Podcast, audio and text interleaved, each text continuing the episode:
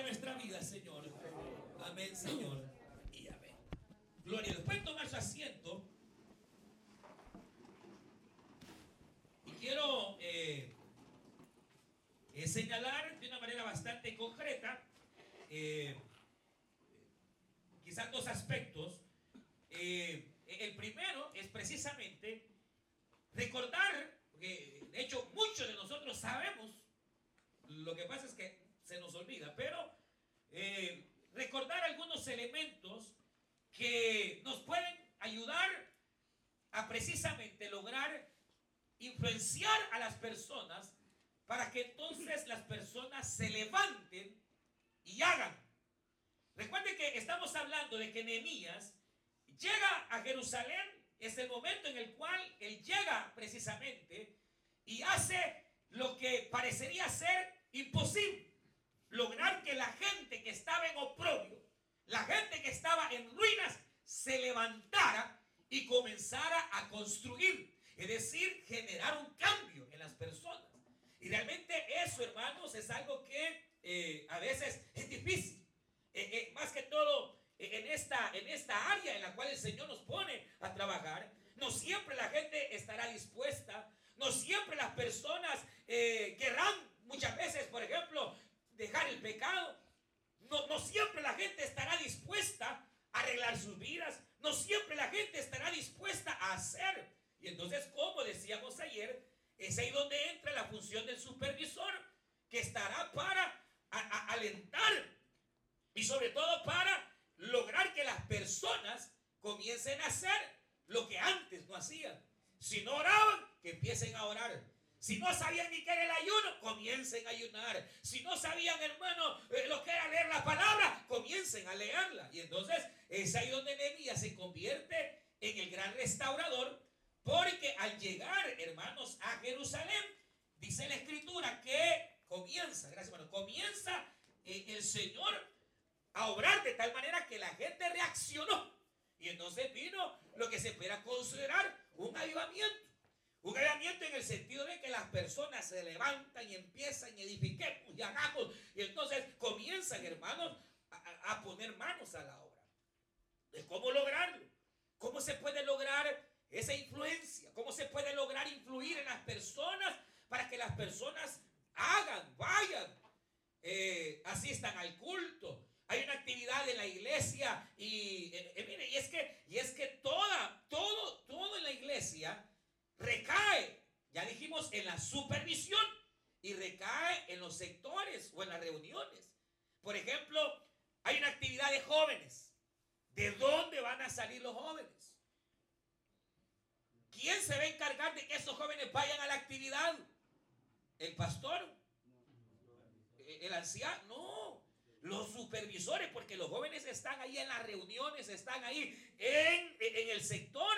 Y entonces es el supervisor el que motiva, estimula y dice, muchachos, vámonos porque hay culto. Y él es el que va y mueve. Hay una actividad de mujeres. ¿De dónde están? ¿De dónde salen las mujeres? de las reuniones. ¿De dónde salen? De los sectores. Y entonces, ¿quién es el que ha de mover para motivar a que las hermanas vayan a esa actividad? Es el supervisor.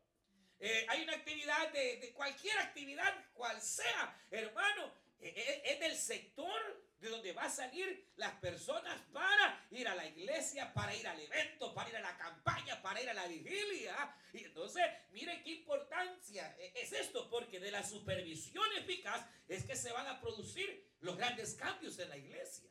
Pero aquí en el detalle, ¿cómo hacer? ¿Cómo hacer? ¿Cómo lograr? Hermanos, estimular, influir, cómo lograr hacer lo que Nehemías hizo. Y entonces hay varios aspectos, hermanos, que solo quiero recordar. Lo primero, ya lo decíamos, pero quiero hablarlo más específicamente. Nada puede hacer mover más a las personas de hacer cosas que no quieren para que las hagan que la oración, y usted lo sabe. No podemos lanzarnos a, tratar de mover la gente si no es a través de la oración. Si no es que nosotros empezamos a orar por esa pareja, a orar por ese muchacho, a que hermanos, eh, eh, eh, el poder del infierno sea detenido para que venga el mayor poder que es el del cielo y arranque aquel muchacho. En la oración es el. Sabía que la situación no era fácil. Nehemías sabía que la tarea era difícil. Pero si usted ve, lee el capítulo 1 y el 2, oración. Y oré, y oré al Señor, y volví a orar, y estuve en ayuno, y oré. ¿Y por qué oraba Jeremías? Nehemías, Nehemías oraba primero para que Dios tocara el corazón del rey.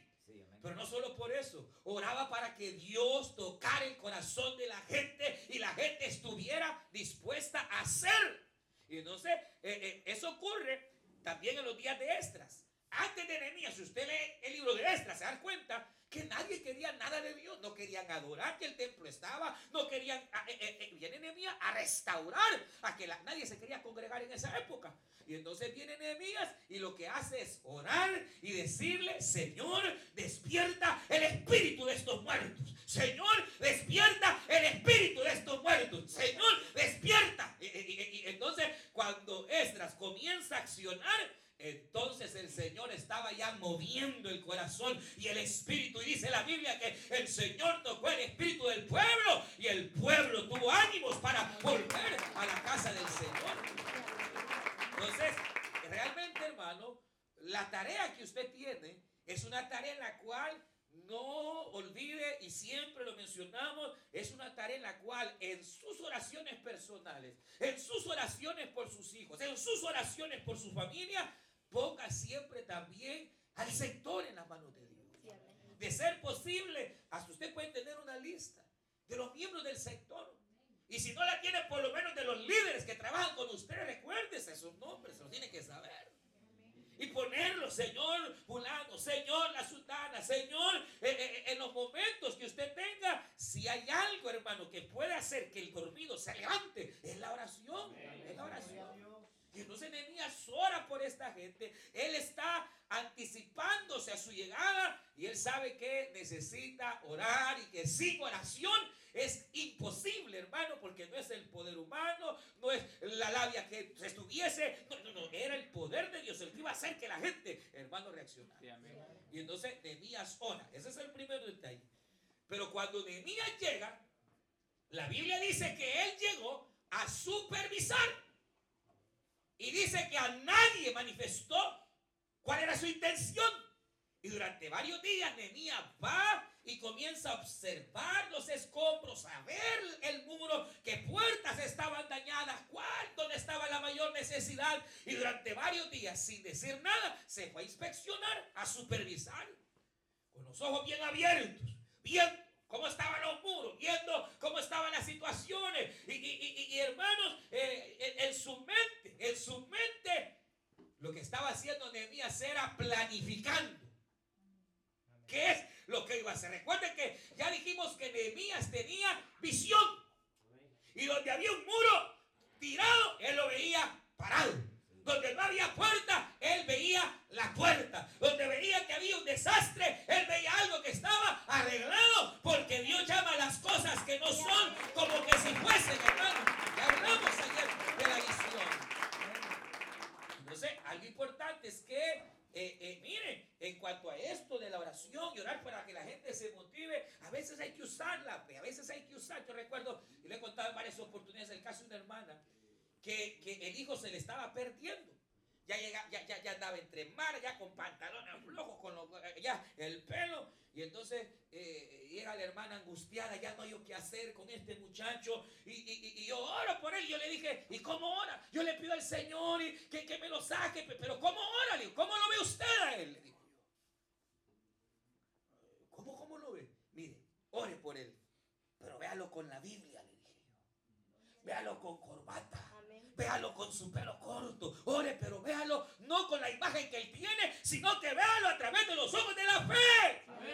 Hermano, y empieza esta hermana a orar. Y como a los dos, tres meses llega y dice, hermano, mire lo que Dios está haciendo. Ya se está cambiando los pantalones, ya se fue a cortar el pelo, ya se quitó el arito. Hermano, le dije, ya Dios empezó a hacer la obra. Miren, Nehemías va orando, y, pero él va viendo otro cuadro en su mente. Él va viendo las cosas que no son como que si ya fuesen, hermano. Entonces, pero él va, eh, él va, hermano, eh, supervisando y va en su mente planificando, porque aquí viene la cuestión que eh, primero en la oración segundo es la motivación. O sea, no podemos hacer que las personas reaccionen si no las motivamos. Y eso usted lo sabe perfectamente. Nehemías comienza a motivarlo. Después de que ya sabe Nehemías dónde va a comenzar. Y Nehemías no solo sabe dónde va a comenzar. ¿Sabe cómo se llama eso? Se llama dirección. Pero, pero, pero, pero, pero antes, antes de, la dirección, o llamémosle así, oración es lo primero. Luego viene la motivación, pero tiene que haber una dirección. Si no hay una dirección, puede haber una motivación, pero la motivación eh, va a ser sin, sin qué, sin fruto. Debe de haber una dirección hacia dónde se quiere ir. Y entonces Nehemías va y él sabe a dónde va a comenzar. Y él sabe a dónde va a terminar. Él sabe, Nehemías sabe dónde va a comenzar y él sabe a dónde va a terminar. Él sabe qué es lo que va a hacer. Él ya sabe, hermano, de qué manera lo va a hacer. Pero entonces viene y lo que hace es motivar a las personas. Después de que él sabe dónde va a comenzar, dónde va a terminar, después de que él sabe y ya sabe en su corazón qué dirección va a llevar, entonces comienza a motivar y empieza la gran motivación. Llega y les empieza a decir, ¿para qué están este gran oprobio? Ustedes son siervos de Jehová, son siervas del Señor, no pueden estar en esta calamidad. Yo he venido a decirles en el nombre del Señor que se levanten porque el día de Jehová ha llegado y la restauración, hermanos, está. Y entonces comenzó a estimularlos. Y, y es ahí donde, hermano, a veces, de hecho, nosotros fallamos. Porque, ¿En qué sentido? En que a las personas, eh, a veces más que estímulo, le damos regaños.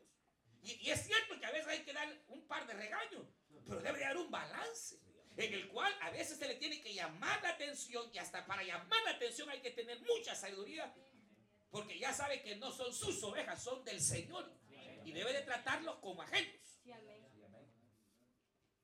¿Cómo trata usted a los hijos ajenos? Ah, ¿verdad?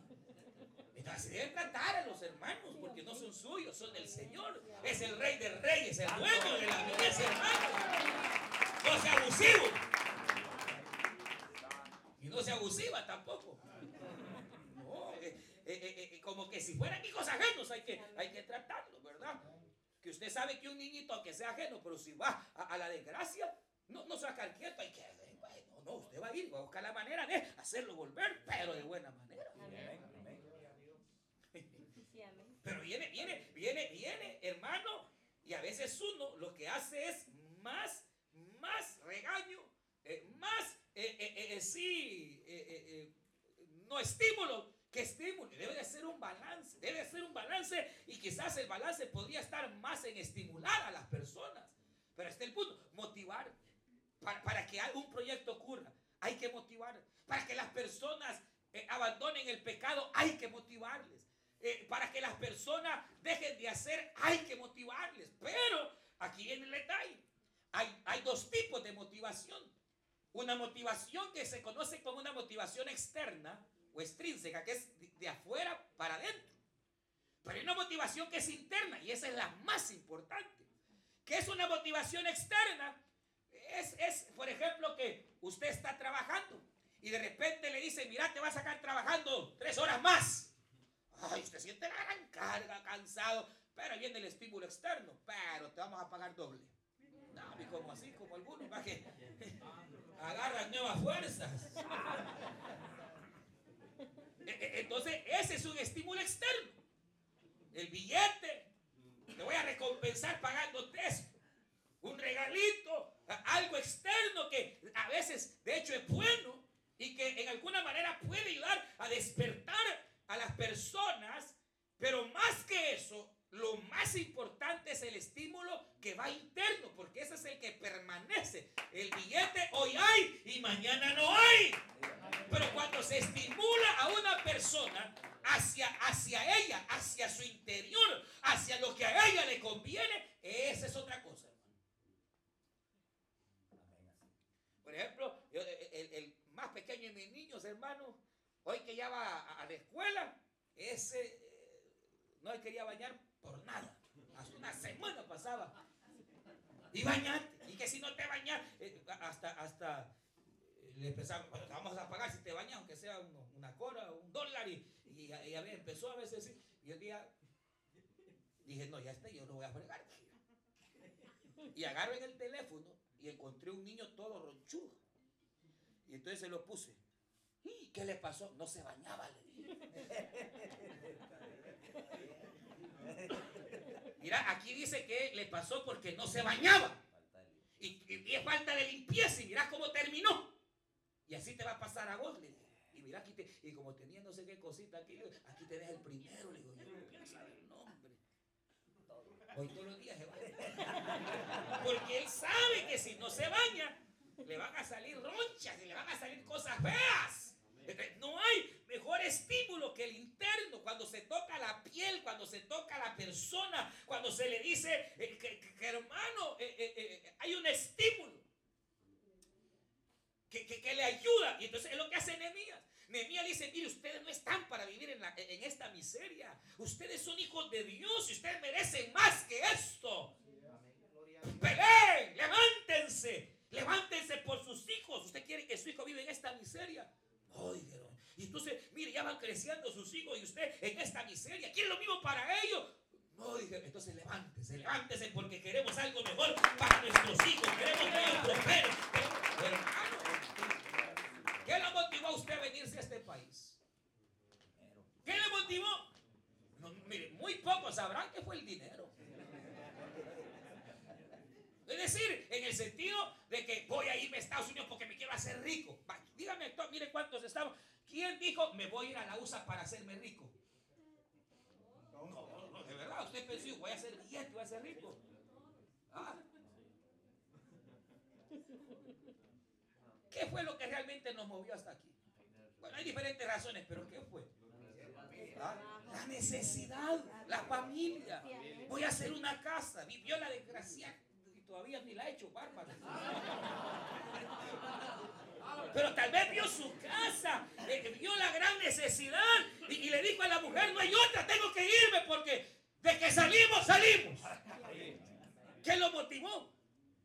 Fue una necesidad. ¿Qué lo motivó a venir hasta acá, atravesar el desierto? Fue, fue por lo general es una necesidad. ¿Qué es lo que está haciendo que nuestra gente deje el país? Los dólares. ¿Qué es lo que está haciendo que la gente se venga, hermanos, en caravana?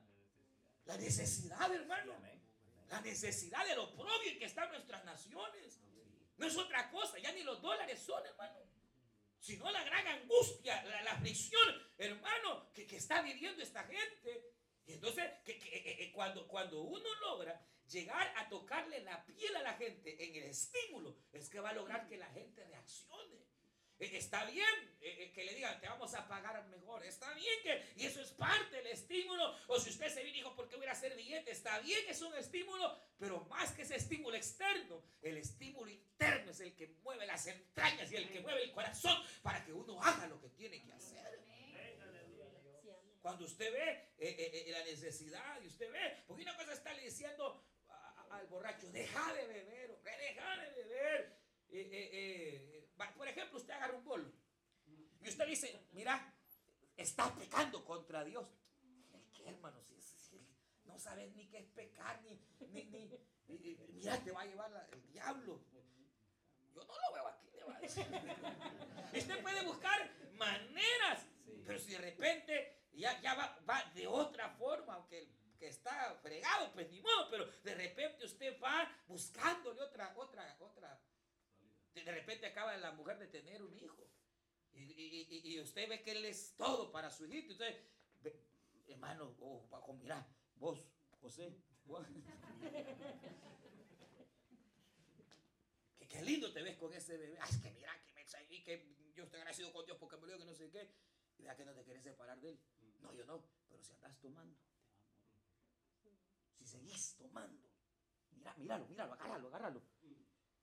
No vaya a ser que el día de mañana por andar de bolo te agarren, te deporten y dejes de verlo. Ay, Ay tal vez, podría ser que sí, puede ser que no. Aquí hay un hermano que él era bolo de esos, pero que agarraba y el día que nació su hija. Cuando la vio, él tenía dos cosas, era loco para manejar. Bueno, eso como que todavía. y él entraba. Él, él me cuenta que cuando vio a su niña, él cambió, cambió su manera de pensar, cambió cuando vio y vio que este ser dependía de él. Fue que empezó a tratar de cambiar pero esos son los estímulos, estímulos internos que le ayudan a uno a poder salir, hermano, de la desgracia. Y entonces e, e, es cierto, e, en cuanto al trabajo en la obra del Señor, hay recompensa. He aquí yo vengo pronto y mi galardón conmigo. Aleluya. Pero también podemos aplicar a estímulos internos a las personas, a, a la bendición que el Señor ha de dar para que entonces la gente vaya, reaccione. Y entonces, la motivación es, es vital, es importante la motivación. Pero a veces de nada sirve una gran motivación si a la gente no se le dice cómo. Si a la gente no se le da dirección. Entonces Nehemías va, él lo motiva y cuando dicen aquí estamos, si Nehemías no tuviera dirección, ah, gloria a Dios, ya lo logré. Este, ¿Y hoy dónde empezamos? No, Nehemías ya lo tenía el cuadro aquí. Y cuando la gente dice, ya estamos, ¿qué hacemos? Ya Nehemías sabía qué había que hacer. ¡Ah! Ya están listos. Entonces vamos a empezar por acá y nos vamos a agrupar por acá. Y ustedes se van para allá y ustedes por allá y van a agarrar los ladrillos así y lo van a pegar de esta manera. A veces uno ah, de supervisor lo ponen y no le dicen ni cómo hacer las cosas. Y hoy el supervisor se oró por el hermano y porque se oró, no renuncia porque la, vergüenza tiene que no sabe qué hacer. Porque uno el pastor no le enseña o el supervisor de zona no le enseña. Y entonces de nada sirve, hermano, tratar de estimular, de orar cuando no hay dirección de lo que se va a hacer.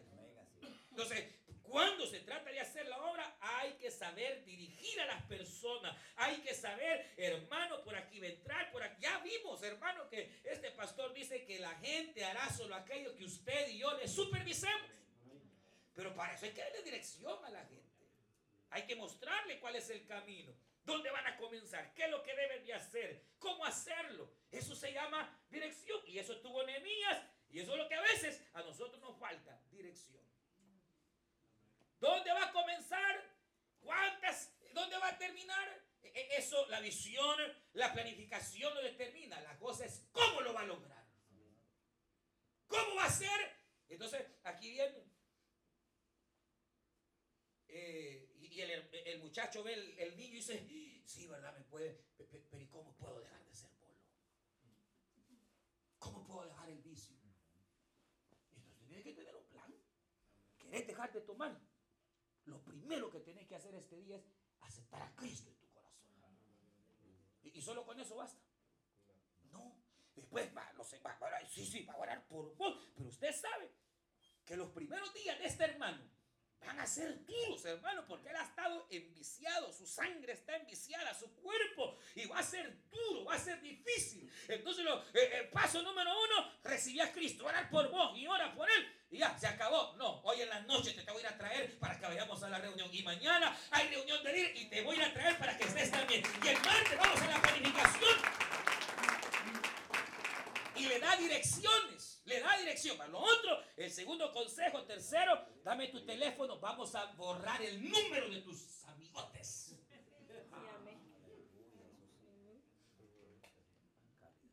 Tercero, eh, ¿a qué horas es que te ibas a chupar con ellos?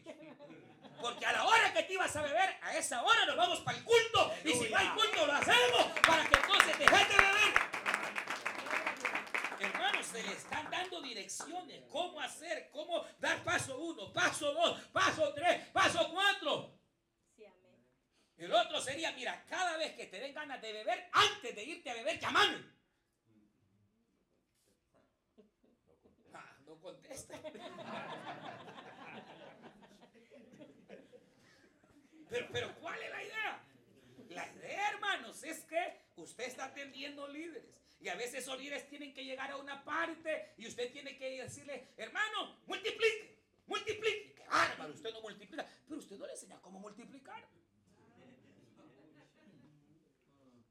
Cada vez que vengo aquí, los mismos pelones veo siempre. Vayan y evangelicen. Pero usted no les enseña cómo evangelizar. Entonces, no hay dirección. No hay dirección, pero cuando usted da dirección, usted da instrucción, usted le dice, eh, imagínese que estaba hace, creo que el año pasado fue que estuve en una reunión con, eh, apoyando a un supervisor, reunimos a los líderes y ahí, y entonces lo que faltaba en ese sector era evangelismo. Y entonces le dije yo, no, aquí eh, evangelismo. Y hay dos maneras de evangelizar. Ustedes saben lo que se llama el mercado natural, es decir, que, cada persona traiga un familiar, un amigo, o la forma eh, típica, irse a la calle. Y cuando no hay, hay que irse a la calle a tocar. Y entonces le digo, ¿por qué me evangelizan? ¿Por qué eh, vayan y, busquen? ustedes están orando los viernes. Dije, alguna cosa. Oren un viernes sí y el otro viernes vayan a evangelizar. Un viernes solo. Ah, vaya. Entonces, eh, y se levanta una líder. Hermano, me da vergüenza, pero yo nunca he evangelizado. Eran, eran cuatro líderes y el supervisor. Hermano, y, usted no le ha enseñado. Y el supervisor, hermano, este, yo nunca he evangelizado.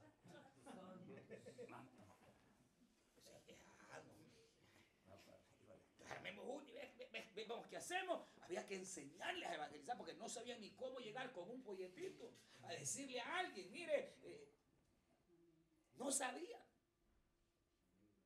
Nunca habían tenido el valor o no sé qué eh, eh, eh, hermanos, de ir y evangelizar a, otra. En el, no, y no, me malinterpreten, no en el sentido de invitar a alguien a hablarle de Cristo, sino de salir a evangelizar así, masivamente, tres, cuatro hermanos, no lo sabían cómo hacer. Entonces, imagínese un supervisor que nunca lo ha hecho, un supervisor que no tiene dirección, ¿cómo va a lograr que los demás se motiven a hacer algo que él nunca ha hecho? Este, realmente, hermano, es, eh, eh, eh, la dirección, la instrucción se dan con el ejemplo. Por ejemplo, el Señor no era con los discípulos, vayan y oren, carnales que no oran. No, Él oraba y ellos veían. Y entonces, un día llega, Señor, nosotros debemos orar. Enséñanos. ¿Cómo se ora? Porque no, es que ellos no oraban. A lo mejor oraban, pero Dios no les contestaba. Y ellos veían que el Señor, su Padre, siempre le contestaba. Y que lo que el Señor pedía, su Padre se lo daba. Y ellos dijeron, ¿por qué no nos ayudas a orar? Pero porque ellos lo veían al Señor orar lo veían como se hincaba, lo veían como se postraba. Y entonces el Señor dice, venga, le voy a enseñar a orar. Y, cuando oren y empieza a darle las instrucciones. Y les enseña, primero orenle al Padre, alábenlo, glorifíquenlo y después eh, pidan al Señor eh, perdón por su... Y, el Padre nuestro, hermano, que tiene una serie de, de, de, ¿qué? de pasos, pero que deben de estar involucrados en la oración. Hay gente que no sabe ni cómo orar. Y el Padre Nuestro no se trata de estarlo repitiendo y repitiendo, pero el Padre Nuestro es la clase de oración que Dios quiere. Padre Nuestro que estás en los cielos, santificado. Es decir, que cuando uno va a orar, lo primero que uno tiene que hacer es dirigirse al Padre y glorificar al Padre. Porque así lo hizo Jesús. Vénganos tu reino, hágase tu voluntad, buscar la voluntad de Dios. Hay una serie de pasos, hermanos, que hay hasta el perdón de pecados, el perdón al prójimo. Todo eso está involucrado en la oración del Padre nuestro. Perdóname, Señor, así como ayúdame a perdonar a otros como yo ofendo también. Perdóname. O sea, todo va involucrado. Pero el detalle es que el Señor les dice cómo orar. Y entonces ellos aprendieron a cómo orar. Cuando lo vieron, cuando se les dio enseñanza, cuando se les dio instrucción, cuando ellos recibieron la manera de hacer. Y a veces con la gente, hermano, mire, eh, bueno, de todas maneras, en el plano cristiano, personas bien cultas o menos cultas, todos entramos igual, a cero. Pero probablemente en nuestro caso, usted sabe, nuestra cultura eh, es una cultura un poquito no sé qué palabra usar, pero, pero que nos cuesta a veces un poquito más. Y entonces, a veces a la gente hay que ser tan claro que hay que decirle, mire, este es el paso A, este es el paso B, este es el paso C. Y a veces hay que volvérselo a repetir otra vez hasta que les entre. Porque a veces cuesta que les entre, hermano. Por, por, por, diferentes causas, pero a veces cuesta. Y entonces por eso Pedro, por ejemplo, decía, yo no me canso de volver a repetirle las mismas cosas hasta que aprendan. Tenía como que los primitivos tenían la misma, el mismo mal nuestro. Pero, pero ¿cuál es el detalle? Hermano, que hay que saber, cualquier, eh, eh, eh, vaya, vamos a multiplicar. Usted tiene que decirle cómo se multiplica. vamos a hacer tal, tal tarea. Hay que enseñarles cómo se hace. Y el que les tiene que enseñar se supone que es el supervisor. El que les va a dar la directriz es el supervisor. El que le va a decir cómo es el supervisor. Aleluya. Y si él no sabe, ahí entra hermano la función del pastor o, del supervisor de zona o, de la persona que esté encargada para lograr llevarle hasta, hasta donde se quiere. Entonces, una clave es la oración, la otra clave es la motivación, la otra clave es darle dirección a la gente de cómo hacer las cosas. Eh, del por qué, de la razón, del por qué. Instrucción. Paso A, paso B, paso D, eh, aquí, allá, haga así. Eh, de una manera tan, tan clara o lo más claramente posible que la gente pueda entender y habiendo recibido instrucción, habiendo recibido dirección, habiendo recibido, lo más seguro es que la gente va a pasar igual que esto. Que en el momento en que vino Nehemías y le dijo, ahora que hemos pasado este proceso, levántense y edifiquemos, porque el Señor Dios está con nosotros. Y miren, algo que le ayudó a Nehemías es que Nehemías no llegó solo. Nehemías llevaba Mire, llevaba un sequito de parte del ejército del rey. Llevaba a sus propios siervos, los coperos.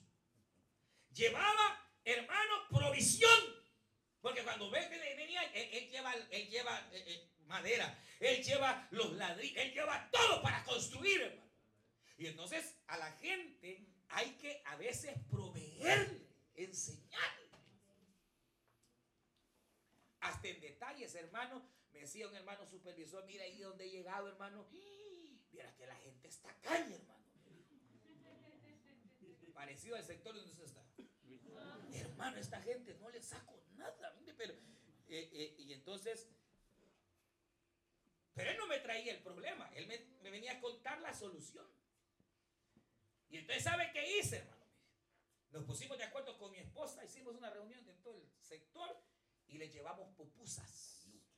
Mi esposo y yo les pagamos las pupusas. E hicimos otra reunión y mi esposa y yo pagamos y le dimos de comer a todos.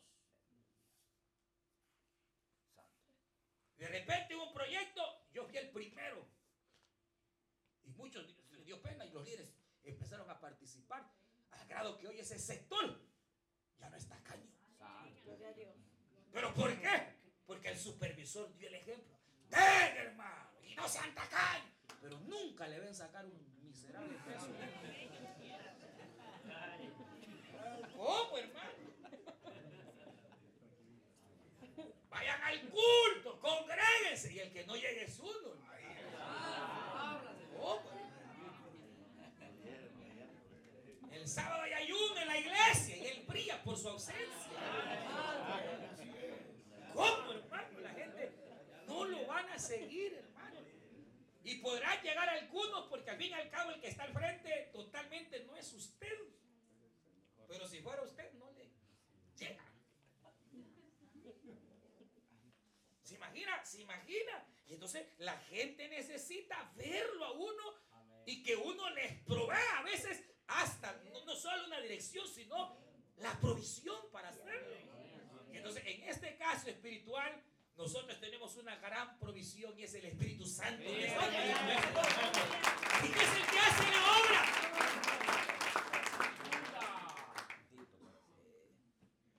Eh, sí, este, por ejemplo, a veces uno, eh, las tentaciones que los hombres enfrentan, todos los varones, las mujeres también, pero como que más los hombres y de repente uno de ustedes son pícaros y pícaros y que ahí andan y que, pues sí, pero no se les dice cómo dejar de ser pícaros. Es un proceso para que también uno de varón eh, eh, aprenda a ser menos pícaro.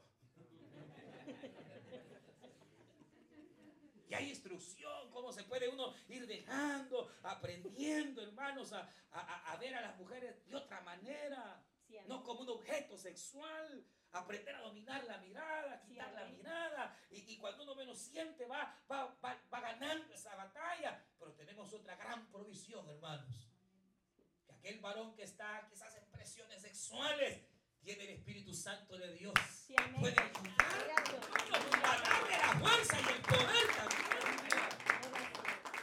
Con cual sea las tentaciones, cuales sean las circunstancias, tenemos en Dios la salida. Entonces, hay una provisión. Se le está proveyendo a las personas eh, eh, de cómo lograrlo. He aquí Nehemías, no estamos solos, Dios está con nosotros, levantémonos, esforcémonos, porque mayor es el que está con nosotros.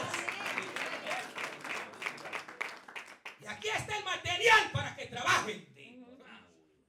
Y, no solo para que trabajen, para que trabajemos. Si imagínense ese cuadro, el del rey, el gran hombre de Dios, se metió con ellos. Y fue el primero, no fue que vayan, hermano, evangelicen. Y él nada, dormido. No va a ser la de David, hermano. Vayan a la guerra. Y él se queda en el palacio. Facebookeando se quedó David. Hasta como a las 2 de la mañana. Por eso era la única y se levantaba. Y los hombres allá de guerra batallando y peleando. Y era, era, la Biblia dice que era la época en que los reyes salían había épocas en donde los soldados iban sin el rey, pero había épocas en que el rey tenía que ir al frente. Pero David perdió la visión. Y vamos a hablar de eso. ¿Qué pasa cuando se pierde la visión? ¿Qué pasa? David perdió. Y en lugar de ir a la guerra, se quedó. Y entonces se levantó como a la una de la tarde, se fue a la azotea y de repente vio había una mujer ahí que estaba, de, mira, muchacha loca, en mediodía bañándose desnuda. No era, tampoco muy, muy sana, pues. Y David la vio. Y el problema no fue que la vio. Porque usted puede ver, y puede ver una mujer galanota y la vio. Y no pecó con verla. Tendríamos que no tener ojos para no verla. El problema es ¿Usted vio? Uy, es Hasta ahí. Pero David no solo vio, vuelve a ver. Y no solo volvió hasta el pescuezo.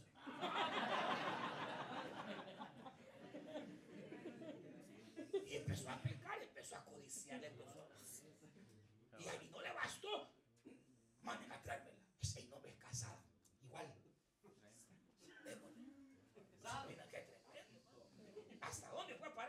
hermano. Pero, pero ¿cuál fue? Hermano, e, el detalle es que David no se involucró. Si David hubiera ido a la guerra, no comete semejante pecado. Si David va a la batalla y al frente de la batalla, no peca. Pero no fue a supervisar ese día. Estaba listo el día. Al par y se fue. Y años tenía no beber David y bebió ese día y era supervisor. En lugar de estar donde tenía que estar, al frente de la batalla. Al frente, al frente de la batalla. No hay, no hay. Eh, mire, Cristo un día dijo estas palabras, despidiéndose de los discípulos, ejemplo les he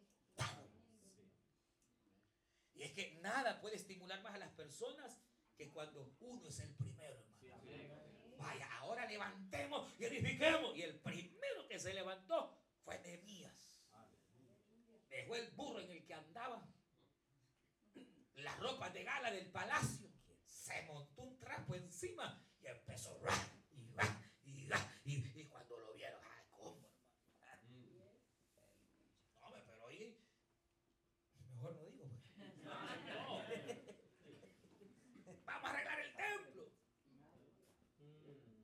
Solo el pastor y unos cuantos pueden ver que se está cayendo la lámpara.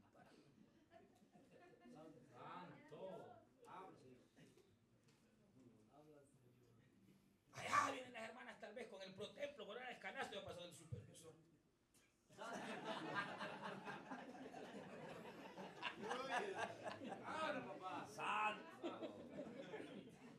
Ya vuelven con esa venta.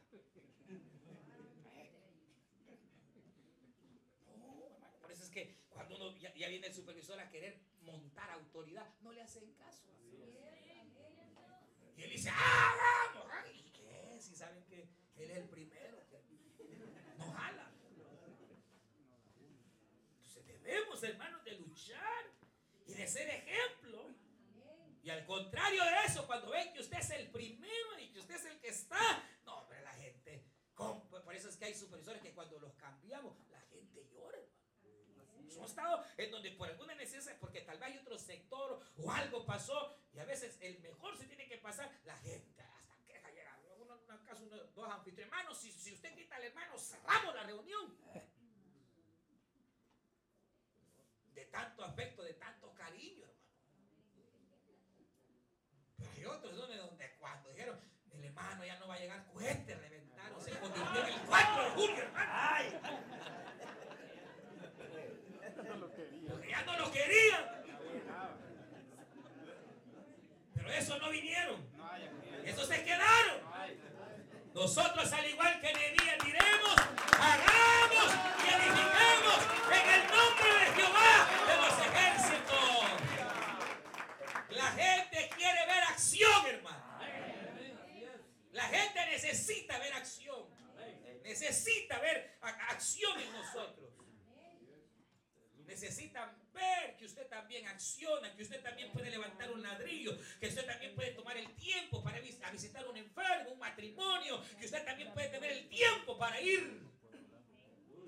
Y cuando la gente lo ve a usted, sierva y siervo, ex- a- a- a- accionando, ahí van a ir detrás también. Pero si uno solo vaya, haga. Y, y no lo ven en acción, difícil, hermano. Difícil. Que Dios nos ayude. Vamos orar, hermanos. Vamos a entrar en un periodo de oración.